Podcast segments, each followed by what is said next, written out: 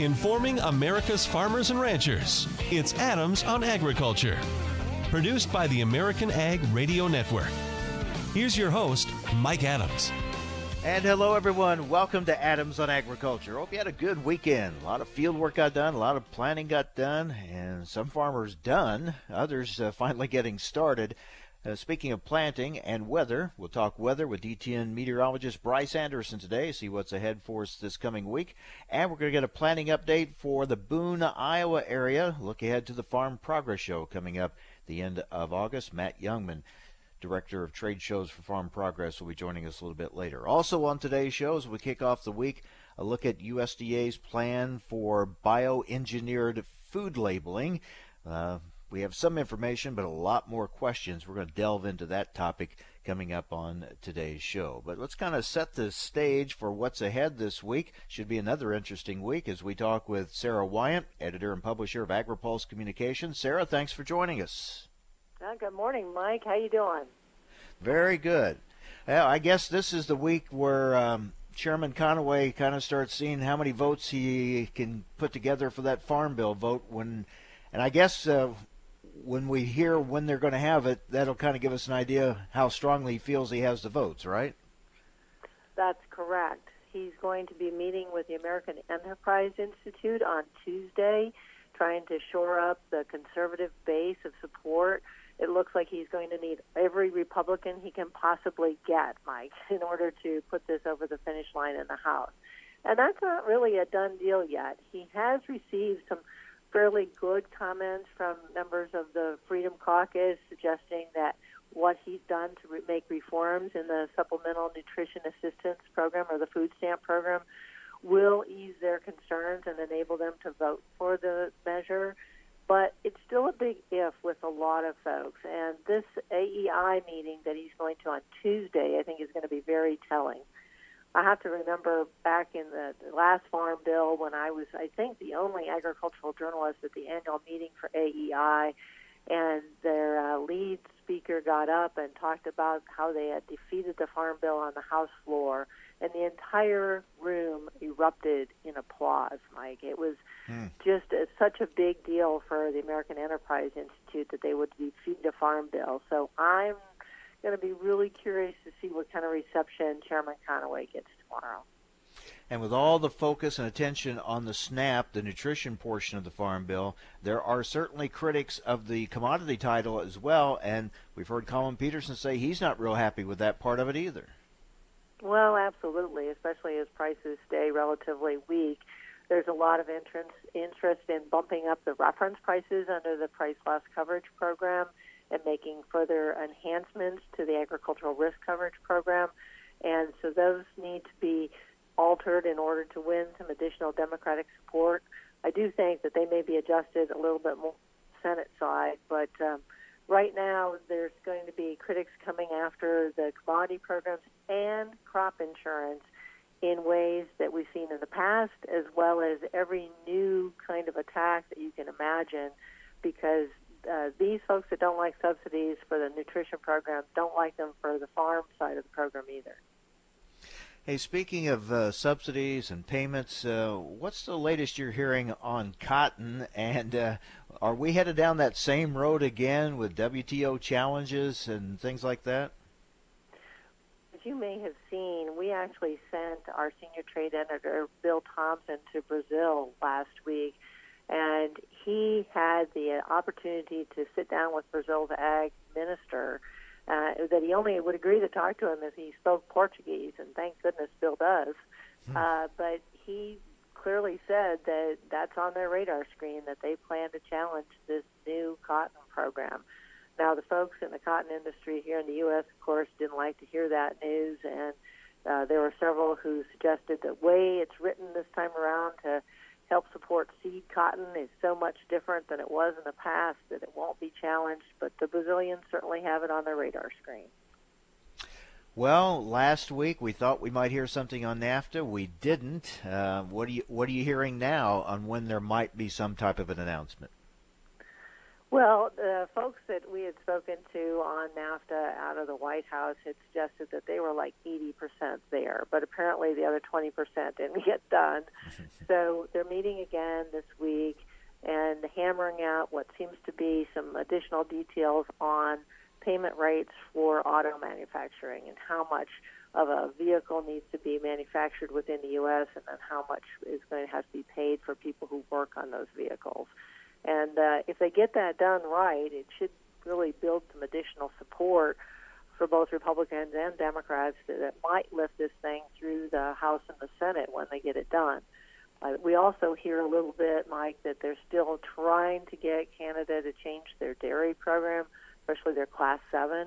Whether or not where they're making any headway on that seems very elusive at this point but I know that it is something the president had instructed negotiators to at least look at and to try to see if there was any changes that could be made. What's your takeaway from last week's meetings, at least from what we've heard, uh, between uh, uh, high level U.S. officials and Chinese officials?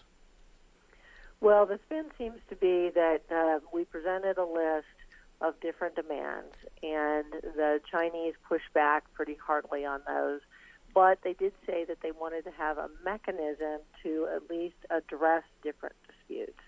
And so I think that the first reaction was a lot of uh, chest beating in terms of, you know, we're not really doing anything wrong from the Chinese, but then an uh, acceptance that there might be some concessions that could be made.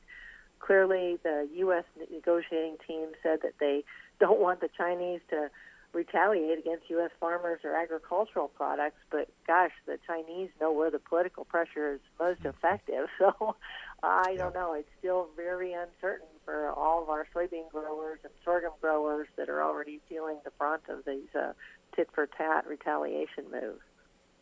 And finally, is there going to be another White House meeting on the RFS this week? Yes, and um, I'm you know, we had heard that the president had already made a decision for year-round E15, uh, but that uh, this is a meeting to deliver the the news more formally to Senator Cruz and Senator Toomey. The concern, I think, and that's why you're seeing groups like Growth Energy taking out full-page ads in major daily newspapers, is that something may happen during this last meeting to uh, perhaps uh, enable some other provision to be accepted. But um, it's it's looking pretty good right now. The fact that uh, there will be strong ethanol senators in the room, pro ethanol senators, as well as those who are uh, opposing. And all these news items about EPA issuing hardship waivers for what are not small refineries, mm-hmm. I, I don't think has helped uh, Mr. Pruitt make his case. So hopefully, some resolution finally to this issue.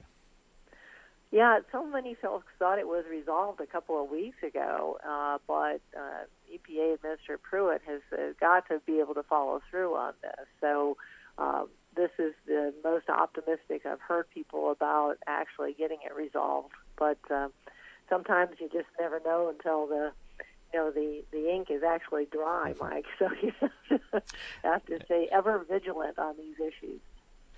Well, you do, and your staff, you do a great job. We always enjoy following your reporting. Thank you, Sarah. We'll talk again next week. Thanks, Mike. Appreciate it.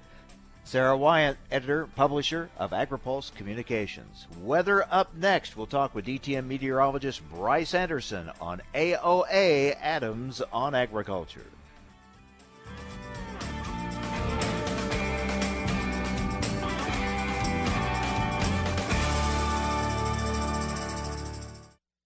In 1847, Hanson Crockett Gregory invented the donut. Genius. In 1908, Melitta Bentz invented the paper coffee filter. Genius. In 1928, Otto Frederick Rohwedder invented sliced bread. Genius. In 1930, Ruth Wakefield invented the chocolate chip cookie. Mmm, genius. There's genius, and then there's pure genius. At BASF, that's what drove us to develop Engenia herbicide our most advanced dicamba formulation ever for dicamba tolerant cotton and soybeans. It gives you a low volatility solution at the lowest dicamba use rate ever offered, providing an additional site of action to outsmart the toughest weeds, even the glyphosate resistant ones. Grow smart with Engenia herbicide from BASF, a flexible solution that's pure genius. Talk to your representative today. Learn more at engeniaherbicide.com. BASF, we create chemistry. Engenia herbicide is a U.S. EPA restricted use pesticide. Always read and follow label directions. All right, guys, we're ready for our Four Seasons sunroom, and Daddy's gonna get a rec room with refreshments. Oh no, we'll be sleeping under the stars. Mom, what about the one with, you know, the fun? Nice try, little bro. It's a gym. My gym. Hey, Grandma's getting her Four Seasons garden room. Weather tight and still like being outdoors. Maybe a living room. Oh no, wait, a family hub. Yeah! No matter what the budget, the season, or the climate, Four Seasons Sunrooms let you and your family enjoy the outdoors inside. Call now to hear more about these great offers from the premier manufacturer of sunrooms since 1975. More reasons for Four Seasons now. To find out more, call toll free 800 988 4477. That's 800 988 4477. Call 800 988 4477 today. Hello, I'm Mike Lindell, the inventor of My Pillow. And like all of you out there, I had problems sleeping. Pillows would go flat, I would flip-flop all night long, I'd wake up with a sore neck or maybe a headache, or I'd feel like I needed a nap even though I slept 8 hours. Well, when I invented My Pillow, I wanted it so you could adjust the patented fill to give you the exact support you need as an individual regardless of sleep position. My Pillow will get you into that deep REM sleep faster and you will stay there longer. It's not how much time we spend in bed, it's how much of that quality sleep we get. I do all my own manufacturing in my home state of Minnesota. a 10 year warranty, and you can wash and dry my pillow. And here's my best offer ever get four my pillows for the price of one. That's right, get four my pillows. Two premium pillows and two travel pillows for the price of one. Order my pillow at 800-871-7280 and use promo code FARM11. Get four my pillows for the price of one. Call 800-871-7280 and use promo code FARM11. Go to mypillow.com and at checkout use promo code FARM11. Information America's farmers and ranchers need to know. Adams on Agriculture. Now, back to Mike Adams. And joining us now, DTN meteorologist Bryce Anderson. Bryce, I was just thinking, um, it, must be much more fun to come in and uh, be able to deliver good news to people for a change. You've had you had a rough uh, March and April when everyone was wanting uh, those good forecasts and we just weren't getting them. But uh, the news much better weather-wise now. Well, you know, it's there. There are two sides to it, Mike. Because uh, when when it was as uh, you know difficult, uh, cool to cold, and uh, and you know kind of uh, uh, unpleasant on uh, the overall pattern uh, back during early to mid spring. Uh, there were there were a lot of uh, folks who were very interested in the forecast, and so from that standpoint, uh, I I had probably a, a lot more attention. Let's put it that way. It wasn't for the best of reasons, of course, but uh, now that it's all mild uh, and nice uh, in a lot of places, everybody's just uh, kind of forgetting the the uh, forlorn weatherman, you know, in the corner. But that's okay. Well, uh, it we, is it is a it is great to see how things uh, in many in many areas turned around uh, for a lot better activity. We try never to forget you. We don't take you for granted here. So, well, let's talk about the week ahead. Uh, more field work going to get done. Yeah, I think we're going to see quite a bit, except for a corridor in the northern belt. Uh, I break it at U.S. Highway 20 between uh, Sioux City and Dubuque, Iowa uh, northern Iowa and then into uh, southern Minnesota and then uh, moving eastward into Wisconsin. That's where the heaviest rain is going to be, and we could see two inch rainfall in that part of the country. But otherwise, no more than maybe a, a quarter to three quarters of an inch uh, of moisture are going to um, move uh, into the rest of the Midwest. And uh, so we're going to see quite a bit of planting. In fact, uh, we could be close to uh, 40% on corn planting uh, in this afternoon's report four to five percentage points behind average. So there was quite a bit done already last week. And uh, temperatures this week are going to be pretty mild overall. Maybe not quite as warm as this past weekend, but still not turning real cold right away. And so that's going to be pretty good for crops to uh, germinate or for seeds to germinate and uh, early crop growth to get going. Boy, here in west central Illinois, a lot of corn is up and, and looking very good here early on. What about out in the plains where it's been so dry? Any relief for them? There was some uh, late last week uh, that uh, central and eastern part of Kansas and then south into central Oklahoma had anywhere uh, from a half to possibly even one and a half inch rainfall. Now, that uh, heavier amount was uh, pretty isolated, but you saw widespread uh, half to three quarter, maybe uh, inch totals. So that's pretty decent rain, and uh, that uh, did help the wheat crop at least uh, stave off, you know, further damage. Now, farther west, uh, a moisture was uh, a lot less, no more than maybe about three tenths of an inch in western Kansas, the Oklahoma and Texas Panhandle areas, and eastern Colorado. This part of the plains is still on the dry side, and I don't think uh, we're going to see very much in the way of uh, moisture this week because a lot of the focus is going to be over the northern plains and then into that north central part of the Midwest. So that's where the uh, moisture is going to kind of uh, congregate. Uh, whereas in the southwestern plains, they're just going to be uh, kind of in the shadow of uh, any moisture that develops. I hesitate to use the word normal, but are we are we settling into some type of something like a, a normal weather pattern for May now for much of the country? I don't think we are yet. Uh, the the pattern in uh, our analysis is uh, still acting very similar to the pattern that we had to end last winter and go into uh, this early spring. Uh, the jet stream track is still uh, pretty robust over the northern half of the country, and uh, then it slides southeast uh, into the eastern Midwest. The only uh, difference is that uh, we've seen a moderation on the temperatures because you know the real cold air has finally moderated and has lifted uh, farther north into uh, the Hudson Bay area of Canada. But as far as the uh, general uh, tendency for uh, the southwestern plains and then on west to be dry, and uh, the the uh, energy to, like I say, focus more over the uh, northern uh, half of the country and then moving uh, southeast that pretty much is still intact. So we haven't completely gotten out of the pattern that we had uh, earlier this year. It uh, has moderated some, but uh, the general uh, the general look to it is still very similar to what we saw back in March and April.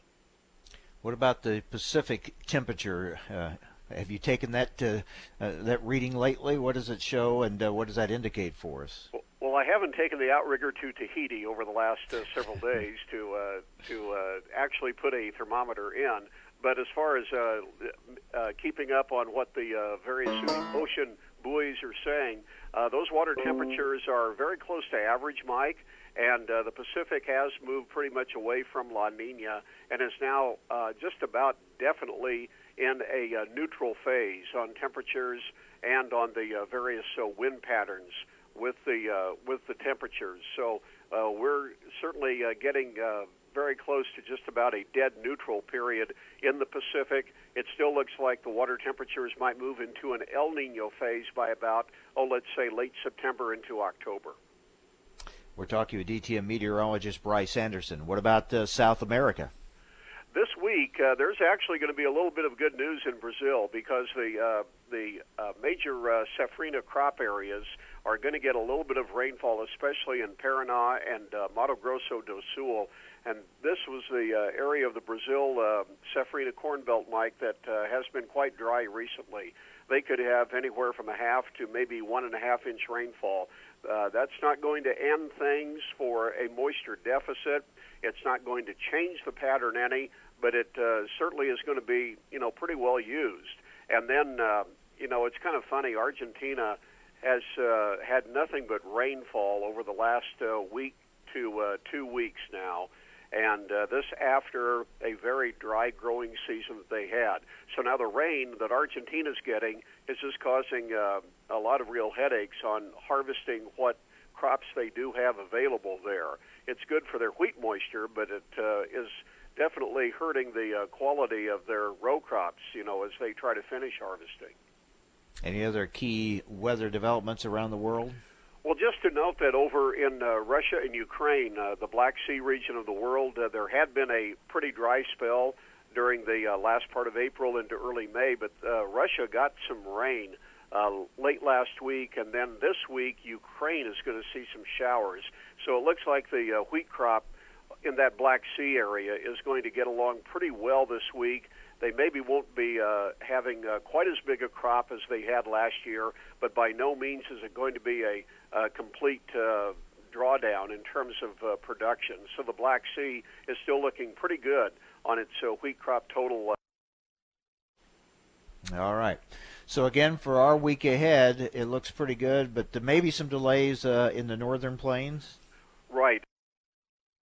Midwest. That's where the delays are going to be the most prominent this week. And uh, go over those rainfall amounts again. Those areas could get up. I think we could see a couple inch rainfall, especially from the Minnesota South Dakota uh, state across south central Minnesota, northern Iowa, and then into most of Wisconsin. Uh, so the uh, the northern part of the Corn Belt is uh, still the area where a lot of delays are going to be pretty uh, prominent during the next uh, week to ten days.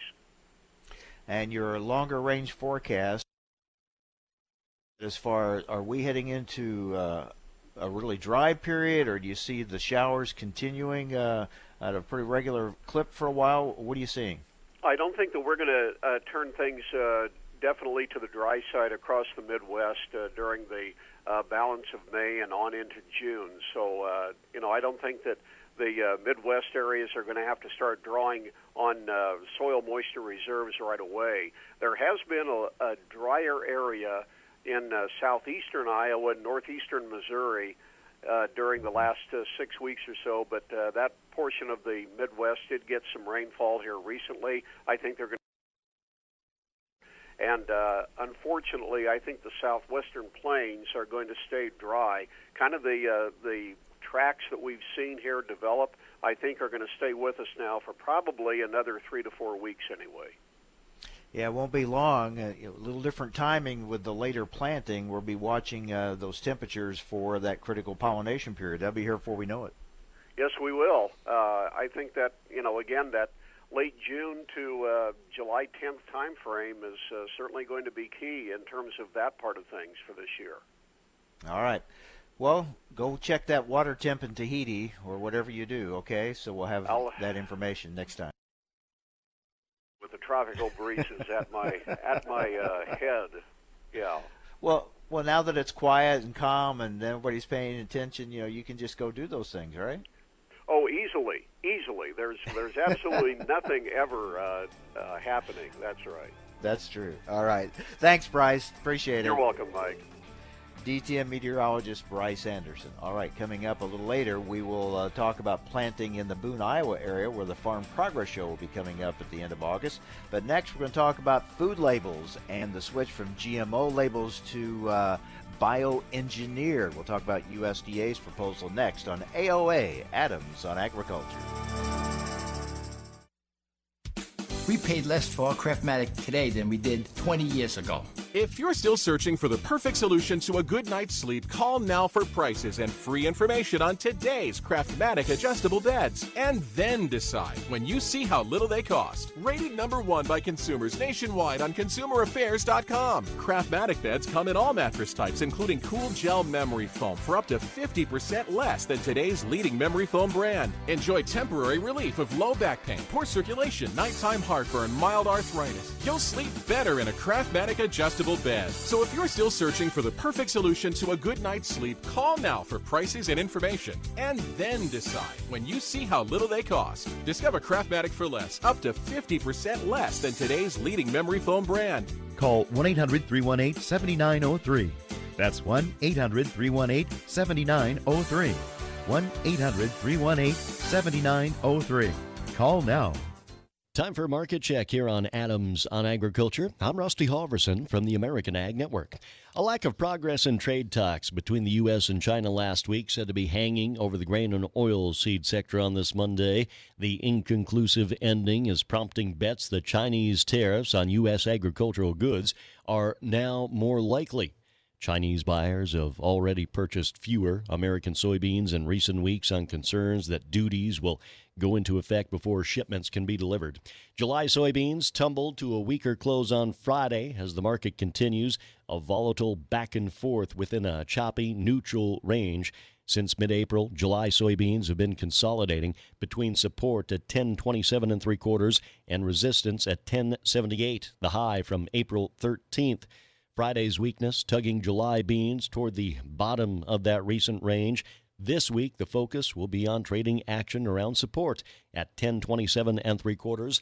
That's currently in the rear view mirror. If the zone gives way, it could open the door to a retreat towards 1014.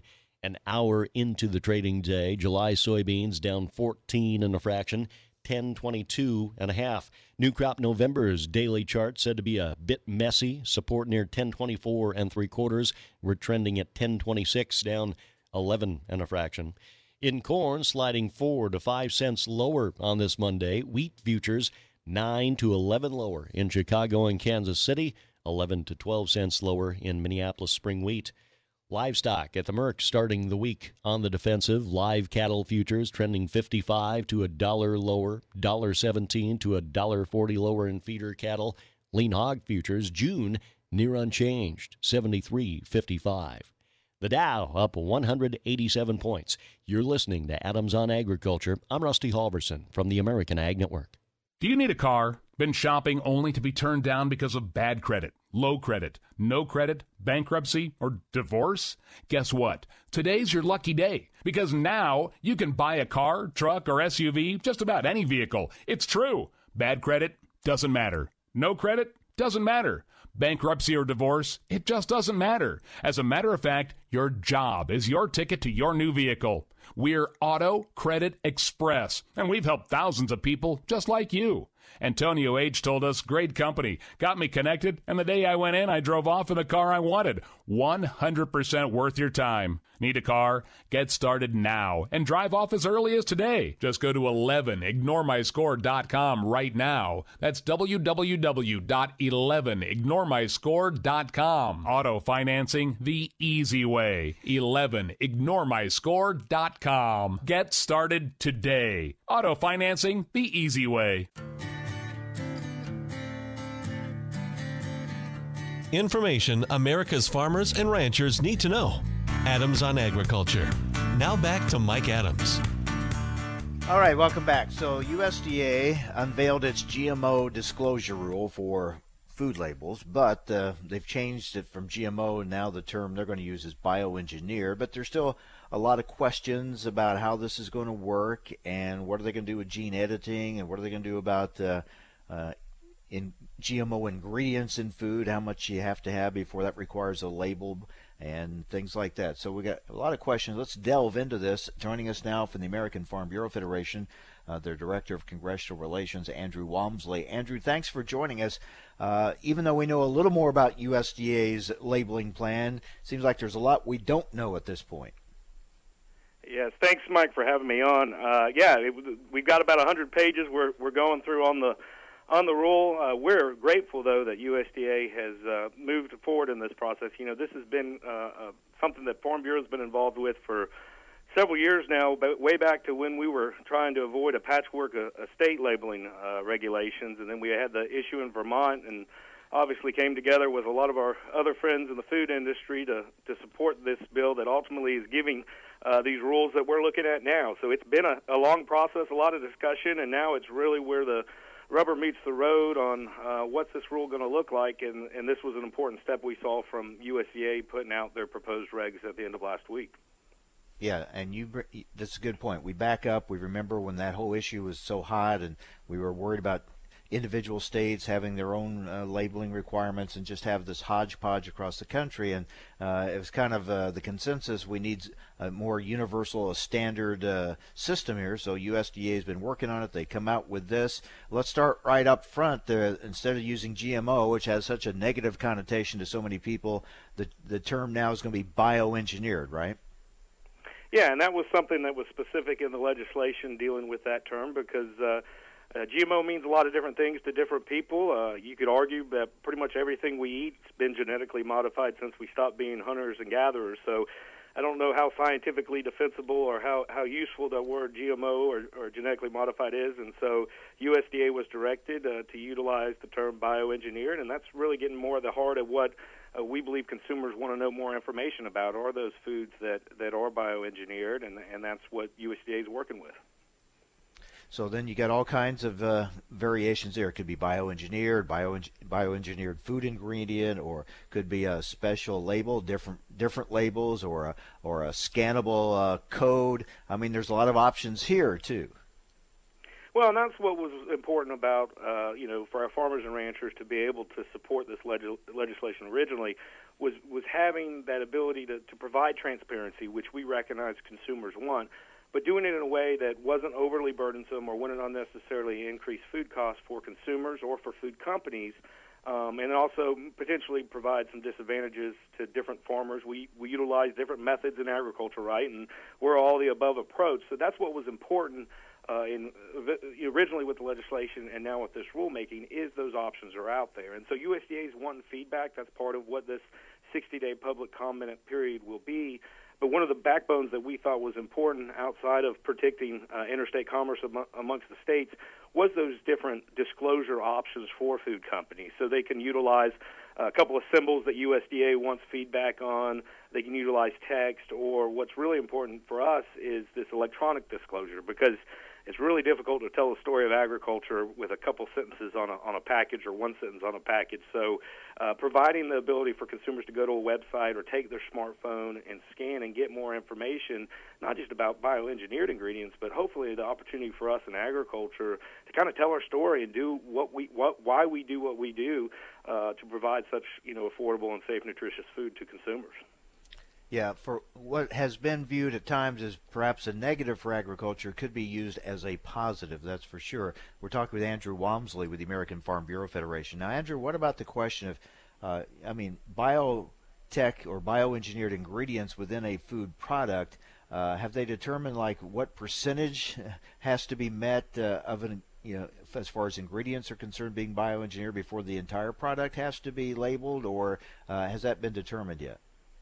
Well, those are kind of the two big questions from from our view, and what USDA is wanting feedback on uh, is really uh, does it contain uh, the ingredient? Does it con- contain the bioengineered food, uh, the DNA itself, uh, and what and at what threshold is labeling triggered? We think the law is really clear, uh, and this is how we understood it working with Congress that the food had to contain the genetic material. So a lot of your refined products you take sugar and, and some other oils and the like, uh, they might have been grown with modern technology and modern agriculture, but once they're refined, they are no different than their conventional counterparts. Sugar is sugar in the end.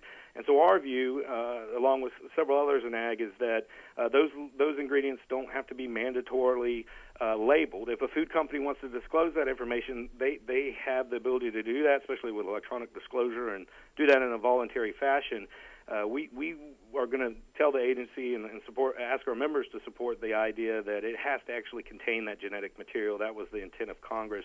And then the other issue is on thresholds. You know, if you set a, uh, about a five percent threshold level, uh, there is no international standard, but those countries, uh, and you would hope the U.S. would continue to be one that welcomes innovation in agriculture, should set it closer to that five percent threshold and not something lower where it, it shows that there's some concern over the bioengineered ingredient. I mean, that, that's the point to remember in all this again that this isn't a health or safety issue. This isn't an FDA rule.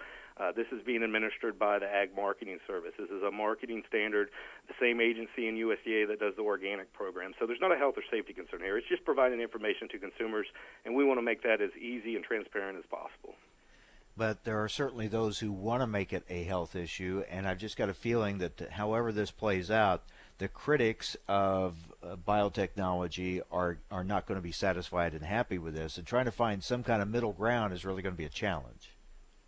Well, but there's also the folks out there. I like to call them conflict entrepreneurs. You know, they they make money vilifying modern ag, and and so they've got to create that conflict. I think unfortunately science isn't on their side. I mean, you look at uh, all the agencies that regulate these products, from USDA to EPA to FDA. Uh, they they see no difference between uh, any other food product out there. Every major health safety organization around the world has not found issues with these foods. So it really isn't a health or safety issue. It's not a science issue, and you know we've come together now to provide the transparency that we believe consumers want in a very useful way um, that doesn't have a derogatory label attached to it. So uh, hopefully some of the the wind might be taken out of their sails, but I'm sure we'll still uh, be working with all sides to try to get this rule across the finish line. Now, gene editing is an emerging technology. Secretary Perdue has said that uh, for the most part, USDA will kind of leave that alone when it, uh, for regulating uh, as far as regulating such food. So, uh, does that what does that tell us about how that'll be handled in this labeling issue? Well, it's our view, and what we'll also put into our comments is that gene editing isn't uh, covered under this rule. That the definition for bioengineered food is, is very specific. I mean, gene editing is, is an awesome tool that we see uh, providing opportunities in agriculture from large crops to small crops to our land grant universities that really hold a lot of potential going forward for agriculture. And, you know, USDA is not saying they're not regulating gene editing, period, but just certain instances of its use where you might be able to, to do this uh, through conventional breeding. It just takes a lot longer. You're, you're more efficient with gene editing, or it could be accomplished in nature. This is, gene editing doesn't mean it's transgenic like we think about with bioengineered. So there really are two different processes. Uh, we want to keep to see those, uh, you know, processes kept apart we have no problem telling folks about what we're doing in ag, but once again, the bioengineered standard is, is for a specific uh, type of, of breeding that's utilized in ag, a certain type of technology that consumers wanted information, and so that's what we'll encourage USDA to stay focused on as they finish crafting these rules. So, how far do you think we are away from seeing these labels or having these uh, these scannable codes in place? Well, folks have got till July 3rd to provide input to USDA. They are under a statutory deadline to get out a final rule by the end of July. Uh, I don't know if they're going to make it. You know, there's uh, we had a transition. There was 30 questions the agency had asked for back in August. You know, there's a lot of interest in this. So, uh, but their goal for where we are actually going to start seeing food companies comply and seeing on package information uh, will be in 2020 is what the rule proposes at this point. And so we'll see as we get through the summer as they take in comments if they're able to meet that.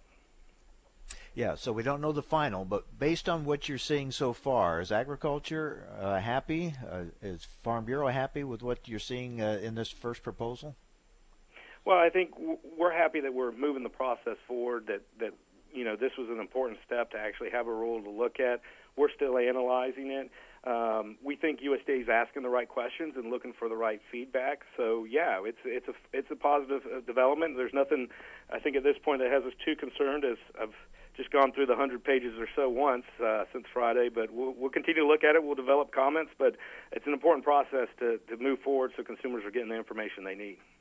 It is a work in progress. You mentioned earlier when we had those states like Vermont and others uh, looking at doing their own. Is all that on hold now uh, on a state by state basis, or where does that stand?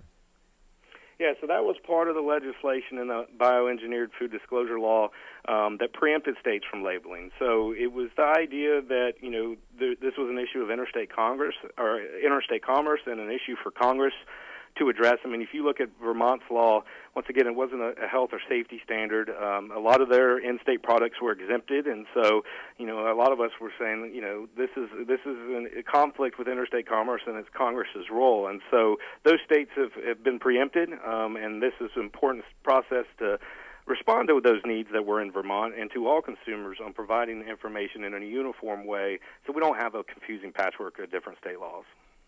All right, so we'll be watching this uh, as it develops uh, throughout the summer. Thank you, Andrew. Yes, sir. Thank you. Take care. Andrew Walmsley, Director of Congressional Relations for the American Farm Bureau Federation. Coming up next, a Farm Progress Show update. We'll talk with Matt Jungmann, Director of Trade Shows for Farm Progress. It's coming up August 28th, 29th, and 30th in Boone, Iowa. Are they finally underway with planting? How much do they have done there? Matt Jungmann will give us an update. A Farm Progress Show preview next on AOA Adams on Agriculture.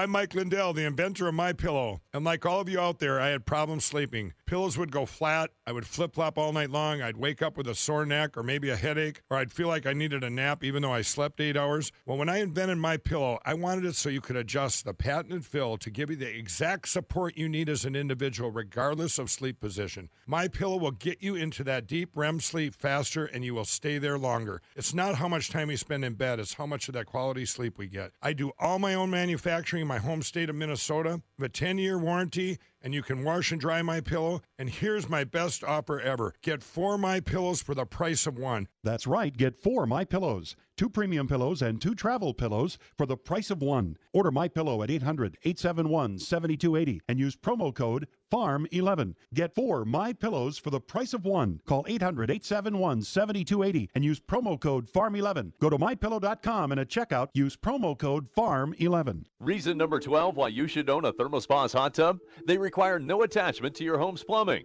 Thanks to the ThermoSpas unique built-in thermofiltration system that filters the water an incredible 144 times a day, you simply fill it with a garden hose and your water stays crystal clear with very little maintenance. Call to receive a free DVD and brochure and find out how you can own a ThermoSpas hot tub for only a few dollars a day. Right now, they're offering 0% APR financing with approved credit and a $1,000 savings coupon, including free delivery, free chemicals, and a cash discount.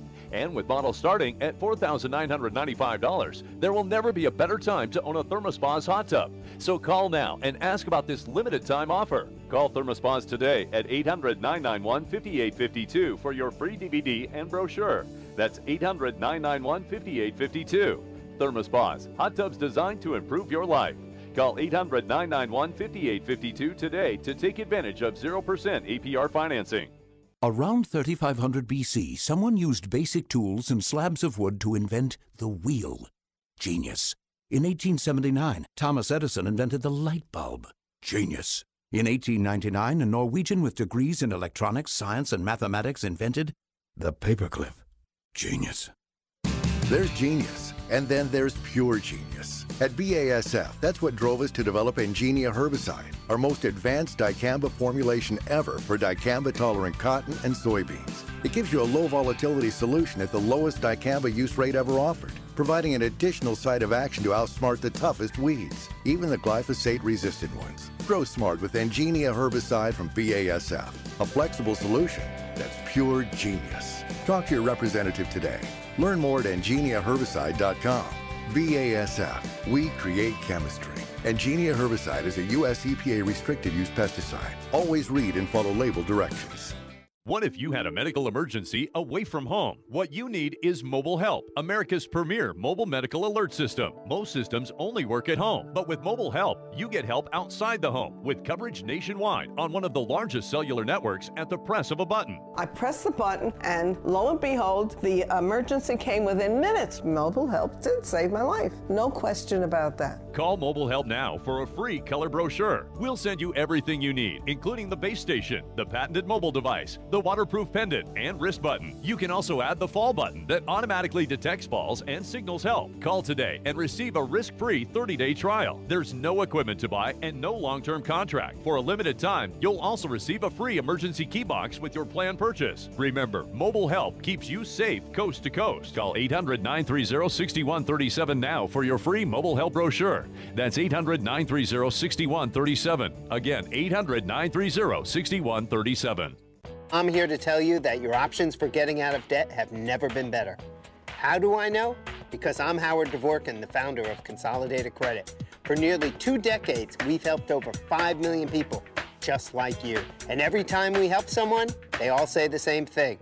Why didn't I call sooner? If you owe too much money on your credit cards and you feel that you'll never be able to pay it off, don't wait. Simply pick up the phone and find out what our Freedom Quest program can do for you. Reducing your payments by up to 50% is just the beginning, but you have to take the first step. When credit card debt is the problem, we're the solution. Call Consolidated Credit now. As soon as you call, the hard part is over. Call Consolidated Credit now. 1 800 489 7204. 1 800 489 7204. That's 1 800 489 7204. 5701 Sunrise Boulevard, Fort Lauderdale, Florida. Licensed debt management service provider, Vermont and New York banking departments, Maryland forty-nine, Oregon DM 80031.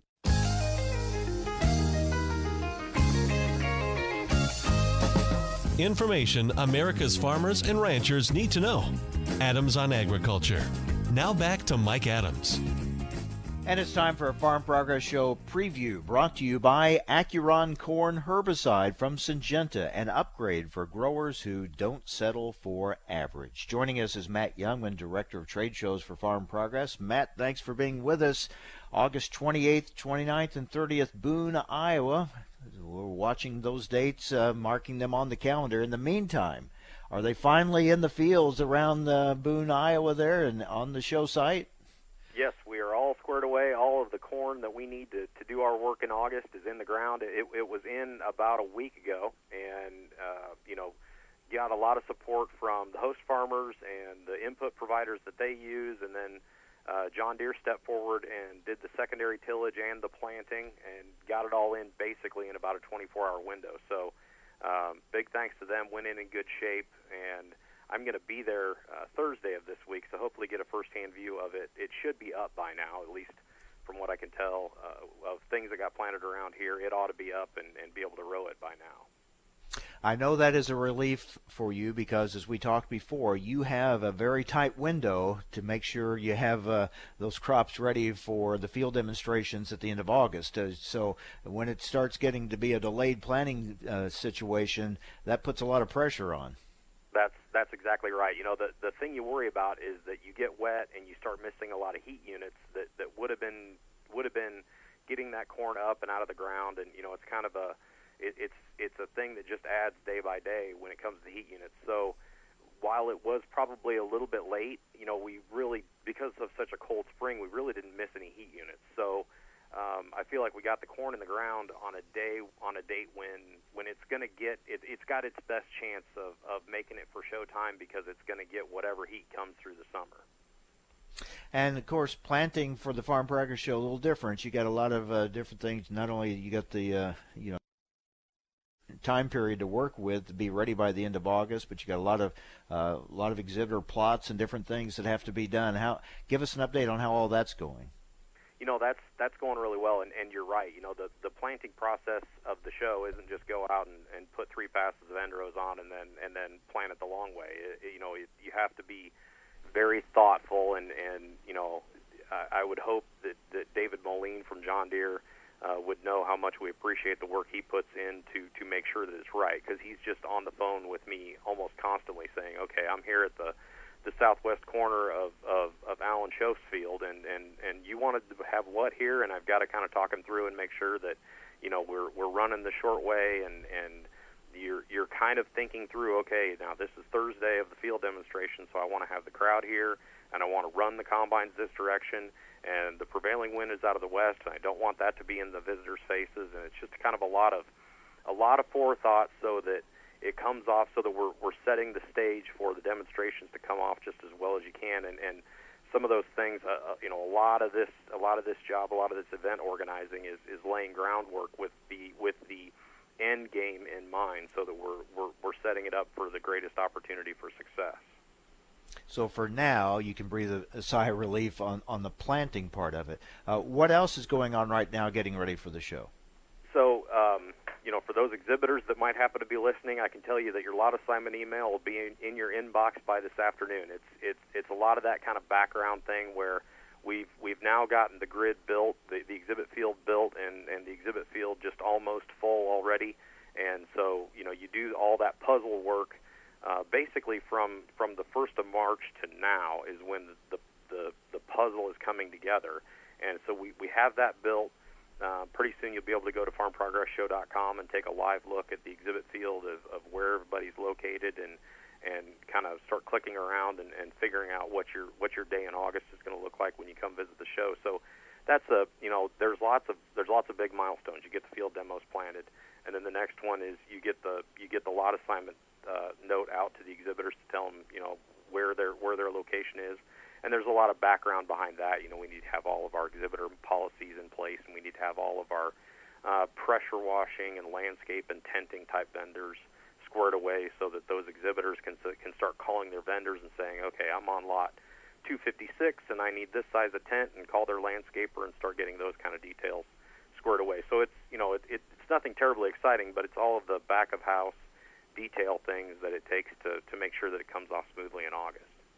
Yeah, you move from one deadline to another. We're talking with Matt Jungmann, Director of Trade Shows for Farm Progress. Farm Progress show coming up August 28th, 29th, and 30th in uh, Boone, Iowa. You know, so a, a, lot of a lot of these things you have in place. You know, each year this is what we have to do at this certain time. But then there's always you're always trying to add something. Uh, there's tweaks. Uh, you're looking at obviously it's a farm progress show. You so you want to stay up to date, current on the very latest. So when you put together this year's show and you've you've been in that planning stage for some time now, uh, what have you what are you going to add to this year's show that we may not have seen in the past? Well, that, that's a great point. You know, it used to be when the show moved around from site to site, the new thing was the location. You know, it was it was a new host farmer on a new piece of ground, and and that had a lot of good things with it and a lot of bad things too. You know, it was always a new traffic route that we had to test out on day one. But um, you know, with with the move to permanent sites, a lot of the you know a, a lot of the thing that that we try to make sure we spend our time on is making sure it's a brand new farm progress show. It's not a rehash of the 2016 show. While the 2016 show was three great days and it was you know demos were perfect and everything everything went great, we want to make sure that we're doing our part to um, to make the show fresh and new. And you know we're, so we're working on. Uh, working on things like a noon show uh, that that'll be going on after the combine demonstrations and tiling demonstrations. Um, there's a couple uh, there's a couple really cool things that I can't quite talk about yet, but I can assure folks that it'll be a, a brand new and fresh 2018 show uh, with some with some really uh, special components added to it. Um, you know, it, it's uh, it, it's kind of fun to be in on the the, the backside of, of some of these things mm-hmm. as they start to come together, and and those are just things that that we're doing. But I, I always say that you know there people are not necessarily there to see anything that we are doing. They they are there to see what the exhibitors have to offer, and the the hard work that the right. exhibitors put into the into the show is is what really makes it special. All right, Matt, we'll be staying in touch, talking to you every couple of weeks uh, to keep people updated on the show. Thanks a lot. Thanks a lot, Mike. Matt Jungmann, Director of Trade Shows for Farm Progress, and this Farm Progress Show preview brought to you by Acuron Corn Herbicide from Syngenta, an upgrade for growers who don't settle for average. Well, thanks for joining us today. Have a great day, everyone. Be sure to tune in again tomorrow for AOA Adams on Agriculture. Have a great day.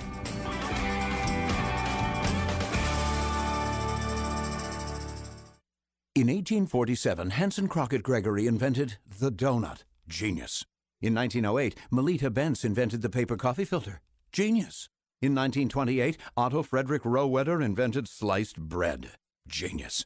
In 1930, Ruth Wakefield invented the chocolate chip cookie. Mmm, genius. There's genius, and then there's pure genius. At BASF, that's what drove us to develop Engenia herbicide, our most advanced dicamba formulation ever for dicamba tolerant cotton and soybeans. It gives you a low volatility solution at the lowest dicamba use rate ever offered, providing an additional site of action to outsmart the toughest weeds, even the glyphosate resistant ones. Grow smart with Engenia herbicide from BASF, a flexible solution that's pure genius. Talk to your representative today. Learn more at engeniaherbicide.com. BASF, we create chemistry. Engenia herbicide is a U.S. EPA restricted use pesticide. Always read and follow label directions.